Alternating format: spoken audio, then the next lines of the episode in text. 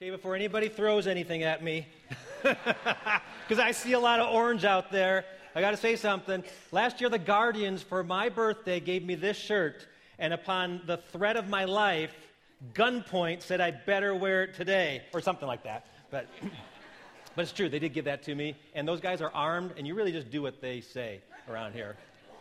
Well, we've been uh, in this series uh, last week and the next few weeks following this family story. And some of you may just feel a little awkward, like we're watching a uh, kind of a little sitcom or something as part of the service. But you know, Jesus told a lot of stories in Scripture, a lot of stories that help embody the truth. They're called parables. And sometimes he told parable after parable after parable 10, 15, 20 minutes of stories to get across the point. And for some of us who are visual learners, it helps us to see in action some of the principles that we're talking about.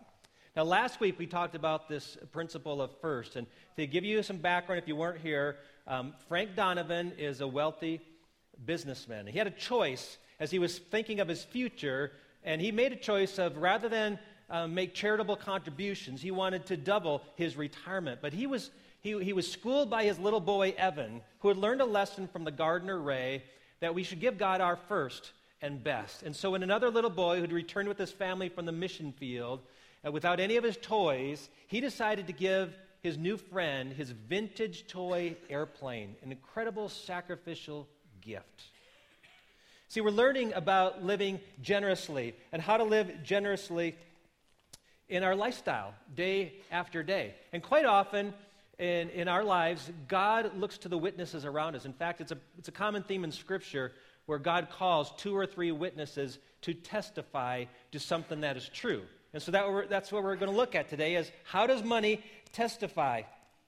If money were to be put on the stand, what would our money say about us? Would it, would it, would it validate us as generous givers, or would it condemn us as people who are really um, fairly selfish and, and motivated by our own agendas? And so we're going to look at that today, and some of you may feel a little un- uncomfortable about that, of looking at a subject like that. But here's what I want to do most of us make decisions based on just the present. We, we, we make decisions on what feels good now, not what fares good later. What I mean by that is we will make sometimes unhealthy choices. Think about our physical health. I don't know about you, but I don't like to go to the doctor. And the reason I don't like to go to the doctor or the dentist is because it, there's always something wrong. There's always something they want to tell me to stop doing. There's always something they want to give me to start taking. There's some change in my lifestyle they want to make. So I just feel like if I don't go to the doctor, then I don't have a problem. But that's not true. I just don't know I have a problem. In fact, if I ignore the problem long enough, that problem could have disastrous consequences. So it's better for me to know where I stand now with my health so I can address things and make changes now so I can live longer. And in the spiritual realm, it's true too. It's better for us to know now where we stand and to look ahead of what would the witnesses say down the road so we can live our lives now so we can enjoy ourselves forever without regret. Because that's really the goal to live a life without regret, to live a life that we know is pleasing to the Lord. So, as we talk about this today, I want to ask you if you uh, would just open your heart as we call the witnesses to the stand of our lives, that God would teach us something true, something new, something that would actually change us in our minds and our hearts, but ultimately in our habits to make us more generous. So, pray with me. Father, we come before you asking you to speak into our hearts this day. Thank you, Lord, for the opportunity we have to handle your stuff and to deal with it in a way that not only brings us joy, but brings you joy and brings other people joy. So open your word to us, Father. We pray in Jesus' name. Amen. I'm going to start with a, with a verse from the book of James, chapter 5. And, and in this, James is speaking to some wealthy people, business owners, landowners, and he says this Your gold and silver are corroded their corrosion will testify against you. Your wealth will testify against you. You've heard the phrase money talks. That's what it's saying here is, is, money talks. Money says something. And if your money could talk, it would testify against you. And I wonder if we call money to the stage or to the stand, the witness stand in a courtroom, what would it say? What would it say about us? Well, here's three things I think it would say. Number one, it would reveal what you think of others. It would reveal what you think of others. Last week we learned um, the very first and greatest commandment was this to love the Lord your God with all of what? Your heart, all of your soul, all of your mind, all of your strength. In other words, love God with everything you have, everything you are. Love Him totally, um, love Him passionately, love Him thoroughly. But it doesn't end there. Jesus then linked this other commandment to it and said, and the second is like the first love your neighbor as yourself. And so God tells us to, to love others to the measure of, of our own love for ourselves. And why do we do that? Well, the scripture says we love because He first loved us. It's as if we have this vessel or cup or something that God keeps pouring love into. And as it gets to the top and starts to spill over, it spills over and splashes onto the people around us. We can't help but love the people around us. It's, a, it's a, the ideal format of paying it forward. God gives to us and we give to others. That's how it's supposed to work. But is that really how it works in our lives? Let's go back to James 5. I want to follow up to to the next couple verses. Verse 4 says, Look, the wages you failed to pay the workers who mowed your fields are crying out against you. There again, money's crying out against you, testifying against you. The cries of the harvesters have reached the ears of the Lord Almighty. Here's what he says You have lived on earth in luxury and self indulgence. You have fattened yourselves in the day of slaughter. He says that the testimony is pretty clear. You've had people working for you that, that were more like pawns and you took advantage of their work and have become um, fat and sassy. He says you become self indulgent. You thought of your own needs, your own desires, your own wants and pleasures, and you made sure that was satisfied. You know, I've never heard of the word others indulgent. Have you ever heard that?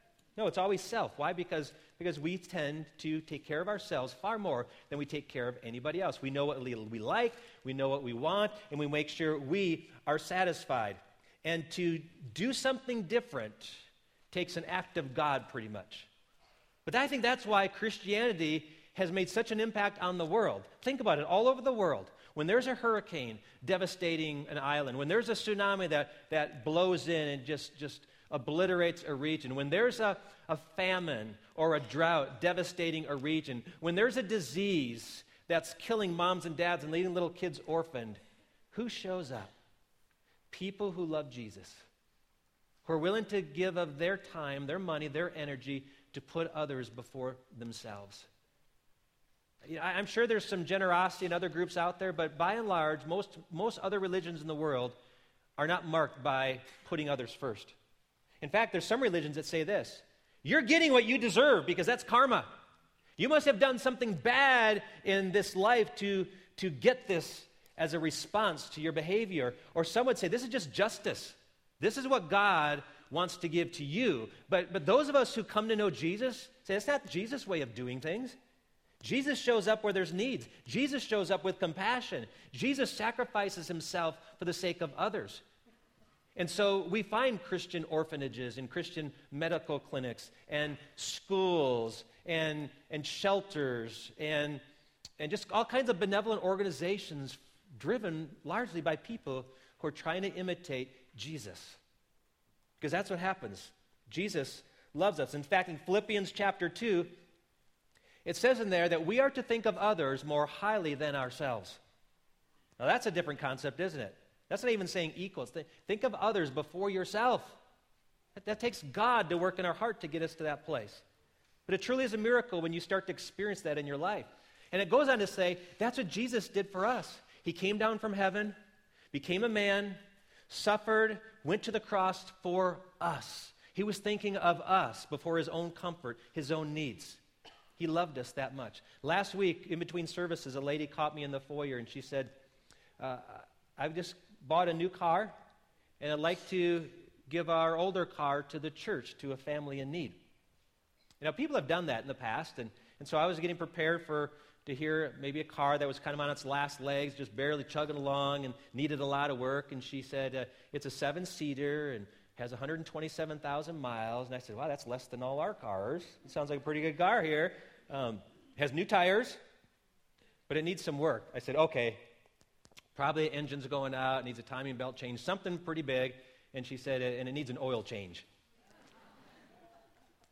I said, why, why didn't you want to turn this in uh, uh, uh, when you got your new car, why didn't you turn it in? You would have probably got five or six, seven thousand dollars for this thing. And she said, Well, I couldn't find the, uh, the, the, the, deed, the title at the time, and then I decided I was going to sell it on my own. But, but last week something happened as she listened to God speak to her and said, There's probably someone who needs this, and so I'm willing to give it.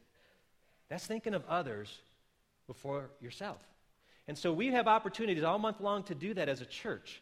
And for some of you, you might, uh, it might bother you and offend you that we would do this, but others of you are thrilled that you have an opportunity. We're giving you practical ways to express generosity. And so when you go out in the foyer and take a right, there's a, there's a display there of shoe boxes. And what that is is Operation Christmas Child takes these little boxes and we fill them with toys and trinkets and, and, uh, and we ship them off to, uh, actually, they ship them off overseas to little boys and girls. And it's probably the only Christmas gift they'll not only get this year, but for many years. And in that is tucked some literature about Jesus Christ. And so you'll never meet those kids, most likely, but you love them, and so you care about them. And so people, even this morning, are walking out with empty shoe boxes that they're going to start bringing back filled with stuff for others. Um, last week, we talked to you about the Family Mentor Alliance, a way that we're partnering with the Springs Rescue Mission here in town. And what we want is not only to provide some, some financial support for their lives, but really to provide emotional support, a family. Not only are we children of God, but we're the family of God. And we come together and care for each other. We want to form this network around these families. And the families that we are partnering with are families that are working their way um, so they don't slide into homelessness. And I don't think I told you this last week, but the families we're helping are families from our own church. And so we reach out in love, saying, I care about them just like I care for myself. I have kids who live in a warm bed at night in a nice house, and I want to make sure others can have the same thing. And today we want to share with you that, um, and we've done this for several years, we're putting together Thanksgiving baskets for people in our own community and even in our own church who can't afford to put together the turkey and the, and the pumpkin pies, and all the things that typically are part of a Thanksgiving meal. So when you go out in the foyer, to your left, right across from the coffee bar, is a big display. And if you want to provide for a big family or small family or partner together with other people, and nobody has to do this, but if you want to and you want to share with someone in need, it's a great opportunity to help love others as you are loved. Last week we passed out these little cards, these little discs, and it's just a way to, to do something generously for someone else. And and to say, you know what, we, want, we love our community, we want to bless our community. This is one way we can express that to you. And we've encouraged you just to practice kind of random acts of generosity. It's our way to say, through our actions, that others truly are more important than ourselves. And that's displayed in our giving. Money talks, it tells us what we think of others. Here's something else that money says it exposes your degree of sacrifice. Like he pointed out in that little video, sometimes we think of sacrifice is something that it really isn't. And I look back at my life, and last night I was reminded how selfish I was in my younger years. I mean, I was embarrassed last night. We went around trick or treating, we took a little grandson around, and it was fun going to houses and getting little pieces of candy. And, and then I, sometimes it was just these little tiny pieces. And I was reflecting when I was a boy, a young, young child, and we didn't get much candy in our house, Halloween was like the way to get stocked up for the year. And they were just these little snack size, they didn't have snack size candy bars, they had the big ones. And we would sit with our, and we didn't have empty pumpkins, we had pillowcases. So we got pillowcase. We'd dump the pillowcases out on the floor and start to categorize and make sure my sister didn't take any of my candy. We'd pull it here, and I'd start stacking up the, the, uh, the Nestle's Crunch bars, the Hershey's bars, the Snickers bars, the Mallow cups, uh, you know, Reese's peanut butter cups, the, the gummy stuff, and those peanut butter kisses kind of went over to the side here. But we had all this candy piled up there, and you know what? I guarded that ruthlessly. I'd chop off someone's hand if they tried to take my candy. Man, I was guarded that because we didn't get candy through there. It was almost like it was my meth. I mean, it was like, oh, candy. You know, I would die for candy. I'd go blow my whole allowance on candy. And I thought, man, you were such a selfish little kid. I mean, a pillowcase full of candy. I mean, we would go until it was like 10 o'clock at night loading up on that stuff. And God's had to do a work in my heart because we we slide either to the side of selfishness or the side of sacrifice. And we want to be on the side of sacrifice. I remember on our 25th anniversary, my wife gave me a very special gift. She gave, she gave me a motorcycle. And in order to get that motorcycle, we didn't have money to get one. She sold her horse. She did some extra jobs on the side um, doing people's taxes. And she started squirreling away money left and right so she could get this special gift for me for our 25th anniversary. And look at what she gave up. She gave up her horse for me. That's a sacrifice. It cost her something. It reminds me of a story in the Old Testament. 2 Samuel chapter 24 tells a story of, of how David counted his fighting men. And he wasn't supposed to do that because God wanted him to always trust that God was enough. God will fight for you. You don't need a big army to fight, you just need me. And yet, yet in his pride, David said, I wonder how many men I have fighting for me. And he counted. And a plague began to break out among the people. So David panicked, went to the Lord, just cried out, God, I'm sorry, I, I messed up. I, what do I do to fix this? And so God sends a prophet. And here's the story it says, On that day, Gad went to David and said to him, Go up and build an altar to the Lord on the threshing floor of Araunah the Jebusite. So David went up as the Lord had commanded through Gad. And when Araunah looked and saw the king and his officials coming toward him, he went out and bowed down before the king with his face to the ground. Araunah said, Why has my lord the king come to his servant? To buy your threshing floor, David answered, so I can build an altar to the Lord that the plague on the people may be stopped. Araunah said to David, Let my lord the king take whatever he wishes and offer it up. Here are oxen for the burnt offerings, and here are threshing sledges and ox yokes for the wood. Your majesty, Araunah gives all this to the king. Araunah also said to him, May the Lord your God accept you. But here's what David said in response the king replied to Araunah, No, I insist on paying you for it. I will not sacrifice to the Lord my God burnt offerings that cost me nothing. So here's this man saying, David, I've got everything you need. I've got it all here. I'm willing to give it to you. You're the king. And I'm behind you. I support you. Here's, here's the floor. You can have it. You can, you can build your altar here. Here's wood for the fire. Here's oxen. You can sacrifice them. It's not going to cost you anything, David. I bless you. Go do your thing with God. And, and David was almost offended by it. He said, No, no, no. I will not offer to the Lord sacrifices that cost me nothing. Because the word sacrifice means it cost me something.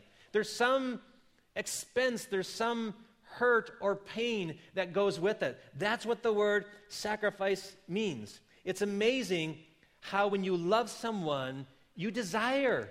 I mean, you actually look for ways to sacrifice. You won't settle for the easy way. Last week, I was babysitting my little grandson, and I have to tell you, he just won my heart over. And I'm finding myself sharing food with him that I won't even share with my wife. I mean, he'll look over and, and reach for, you know, a piece of pizza or some of my eggs and say, You want some? And he nods his head. And so I share my food with him. When he wanted to go outside and play the other day, I was babysitting last Saturday afternoon. Now, you guys know what Saturday afternoon is? College football game. I mean, there's like five games on. You can just go boom, boom, boom and uh, he wanted to go outside in the middle of these games. And you know what? It was a no brainer. I took him outside. We went for a walk, put him on my shoulders. It was a sunny day. We went outside. There's plenty of football games that are going to be on the rest of my life. I've got, I've got one grandson that's around me right now that I can help create memories with. And to me, it wasn't even really a sacrifice. It's amazing the things that you can give up when you truly love someone. I think that's the way it is in our relationship with God when we give. A lady asked me the other day, she said, Pastor, help clarify something about tithing. And so she asked me some questions, and I thought, you know, I'll bet a bunch of us have, have, have questions about that because we talk every week about tithes and offerings. And, and, and both of those are ways that we sacrifice to the Lord. Tithing was an Old Testament practice that God required of his people to give the first 10% of what God had given them in return back to God to say, God, I acknowledge that you're the source. You're the one who gave me this, and so I'm giving you this first part to say thank you and to say that you are truly Lord over our lives. And so that was a typical expected practice among everybody. But they also had this thing called offerings. And offerings were a personal choice, it wasn't the law, it was something where you felt kind of prompted or within your heart to do, at free will, you could give to a special need. Now, the tithes were really expression of worship is directed primarily to God to say, God, you take this. And they were put into the treasury. And then that money was distributed as the needs arose. And offerings were given to specific situations. And we have that here as a church. We have the treasury, which is our general offering. Our tithes go to the general offering. And we do great ministry as a church. We, have, we, we, we keep the building open, we keep it warm, we keep curriculum for the kids, we help serve in our community, we open up the care center. We do a lot of things here as a church. And we see people coming to know the Lord. We see marriages restored. We see uh, people growing in their faith, and that's good. But then sometimes we have special offerings, and we have funds like the Benevolence Fund or Faith Promise that supports missionaries, or we have a, a drive to put together Thanksgiving food baskets, or we put together Christmas boxes for kids in other places. And, and those are things that we do just as God's given us extra to invest in those things. And she said, Pastor, is it okay if someone takes their tithe and kind of gives it wherever they want to? And I said, You can do whatever God tells you to do. But I just want to assure you this that when we honor God and, and faithfully support the work of our local church, God does amazing things. And God's been doing incredible ministry through our church. I don't know if you've ever looked at the bulletin, but this year already, we're behind our budget. And that means we have to cut things out that we would normally would do. There's things that we would want to do for our church and for our community. We can't do because of that. And so if everyone decided to not give to the general, because sometimes that's not very glamorous, I don't know exactly where it goes. But it's, it's a trust issue. I trust that when I see and, and, and the decisions that are made are truly bearing good fruit for God's kingdom. And here's what I found in our lives. Eh, eh, for Julie and me, as we've been faithful with giving our tithes, and as God's provided for us to give offerings, uh, God's blessed us. And we've seen God do great work through the church. But I have to tell you this for some of us, tithing would be a b- big sacrifice. There's, so some of you have never tithed before because you know that would really hurt to tithe. I want to say that's okay because if it hurts, that means it's a sacrifice. And, if, and for some of you to give extra, that would be a sacrifice. And I to say that's okay. Because if it costs us something, that's a good thing, isn't it? Why would I want to give God something to say, God, I don't need this.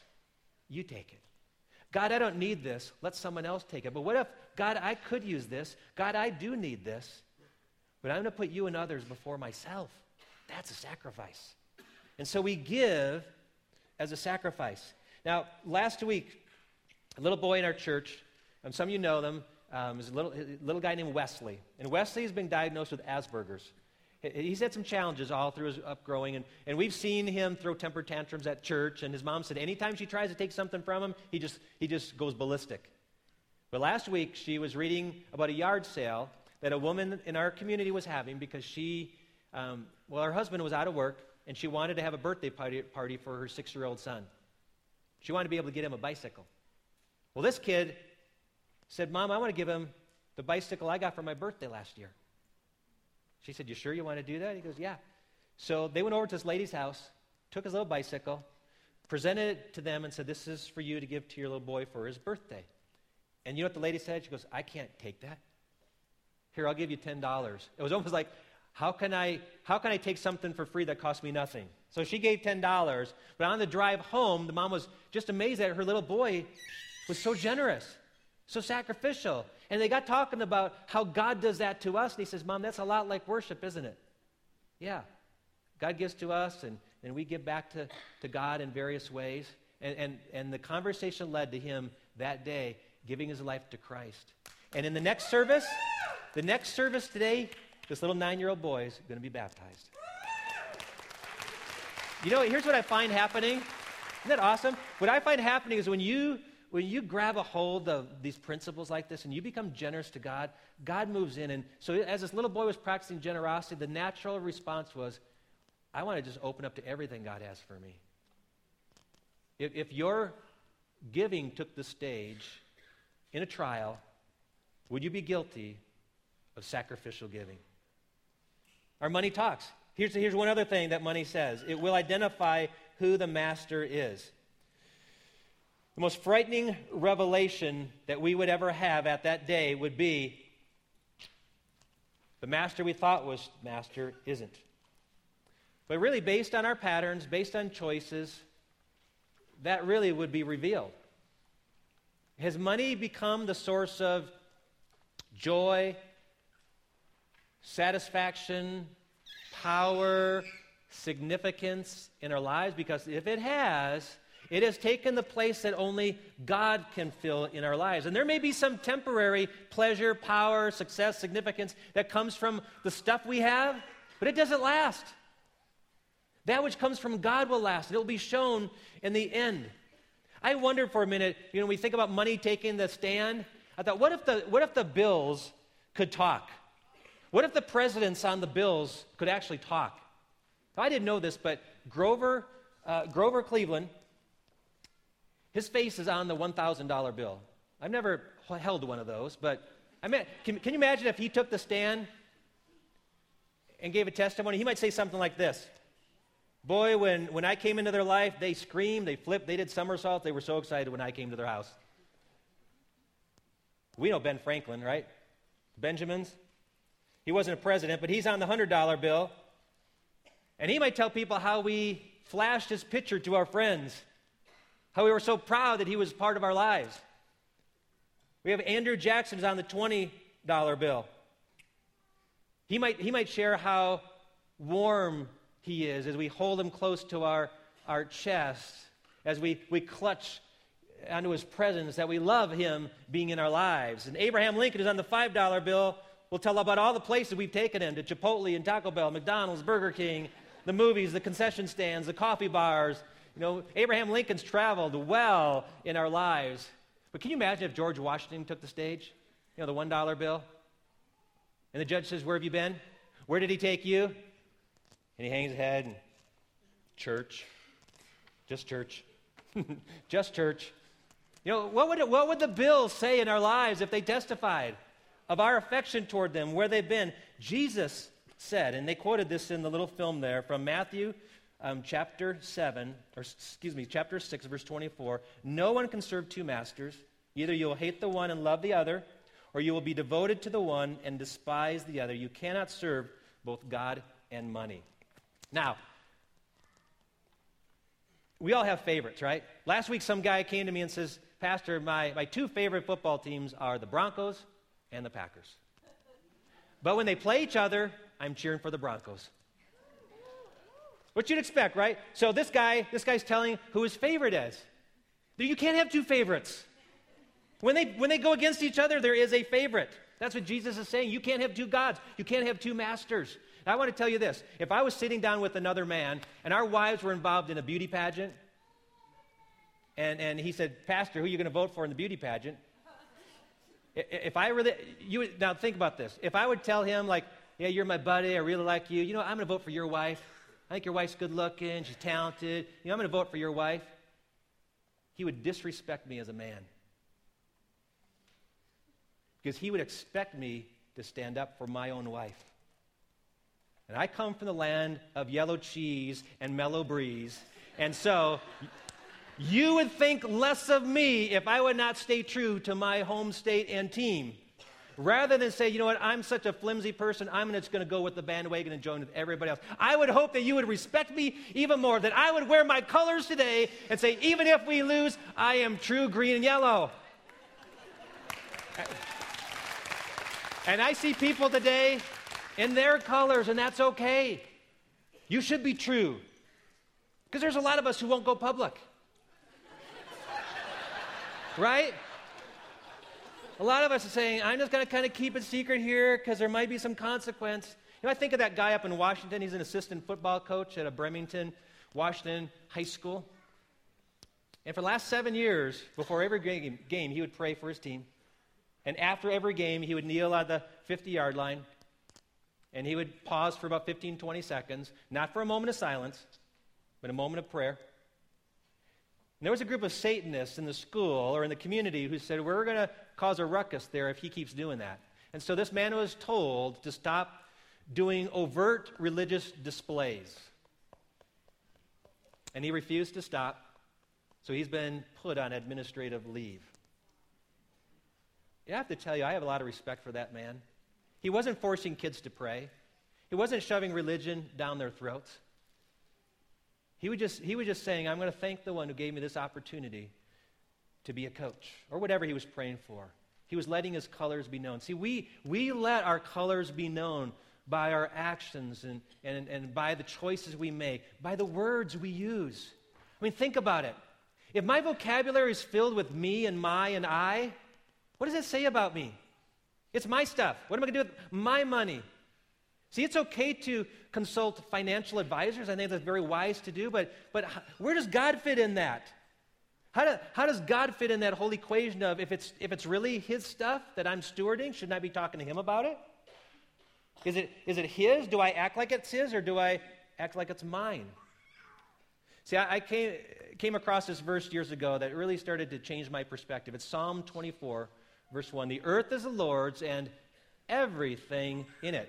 You know what everything is? The world and all who live in it, the stuff and the people. He says, All that belongs to me. Everything was made by him, everything was made for him. And so we need to start asking ourselves okay, if it's, if it's His, then I need to be asking Him instead of me just asking myself what I want to do. And you know, I've had to, I, have gone through this, this huge change in the last couple years. It's only been the last couple years. But here's a, here's a question I've had to wrestle with. When something falls into my hands, you know, might be, might be a gift, might be a, a bonus, it might be a surprise check in the mail or a refund or something like that. You get those. I always used to think, God, thank you. Thank you for thinking of me. That's for me. It's for me. For me to keep, for me to use, for me to enjoy, because you love me. And you know what I do now? Now I ask this question God, did you give me this to keep or to give? Is this for me or for someone else? Because if it's true that it is more blessed to give than to receive, might God just be positioning us to say, you know what, the greatest blessings you'll ever receive are going to come, not because you've received this, but because now you're going to pass on to someone else. And that's where the real joy is going to come in. God loves when we become generous. And the core issue isn't, isn't money, it's our heart. Because a heart that grows close to God starts to become generous like God. And the evidence should be very clear in our lives through the way we spend, through the way we give, and how much we sacrifice that truly He is Lord, that He is the master of our lives. And here's what I found is true. And I'll just go on record to say this. I'll make a commitment to you that if you give, as God opens doors for you to give, you will experience blessings that will flood into your life. And I know this for a fact because it all began in my life when I first gave myself to Jesus. And that opened up all kinds of blessings.